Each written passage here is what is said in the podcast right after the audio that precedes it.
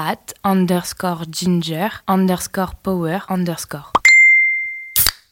J'ai maintenant fini mon stage en médecine physique et de rééducation et je tenais à partager avec vous quelque chose à travers ce thread. En rééducation, il y a un patient particulier, appelons-le Fred, ça sonne bien. Fred a eu un AVC sylvien gauche superficiel et profond. Suite à son AVC, Fred est devenu aphasique, ce qui veut dire qu'il ne peut plus parler. Il ne peut dire ni oui, ni non, ni son prénom.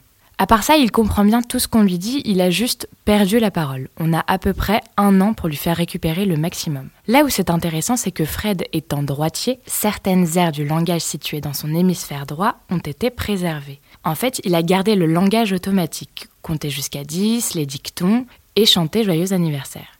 Ce qui veut dire qu'il peut chanter joyeux anniversaire, mais pas dire le prénom de sa femme. Vous voyez un peu le tableau. Comme beaucoup d'aphasiques, il est très colérique et frustré, voire désespéré et pour rien arranger, l'orthophoniste est en vacances.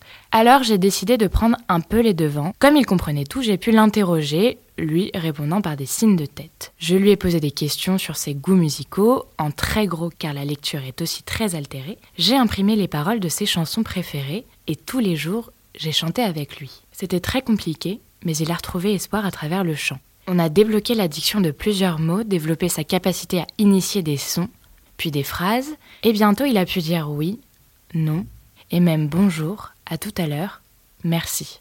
Bref, il a fait des progrès énormes. C'était mon dernier jour aujourd'hui, et Fred m'a chanté Ne me quitte pas, de Jacques Brel.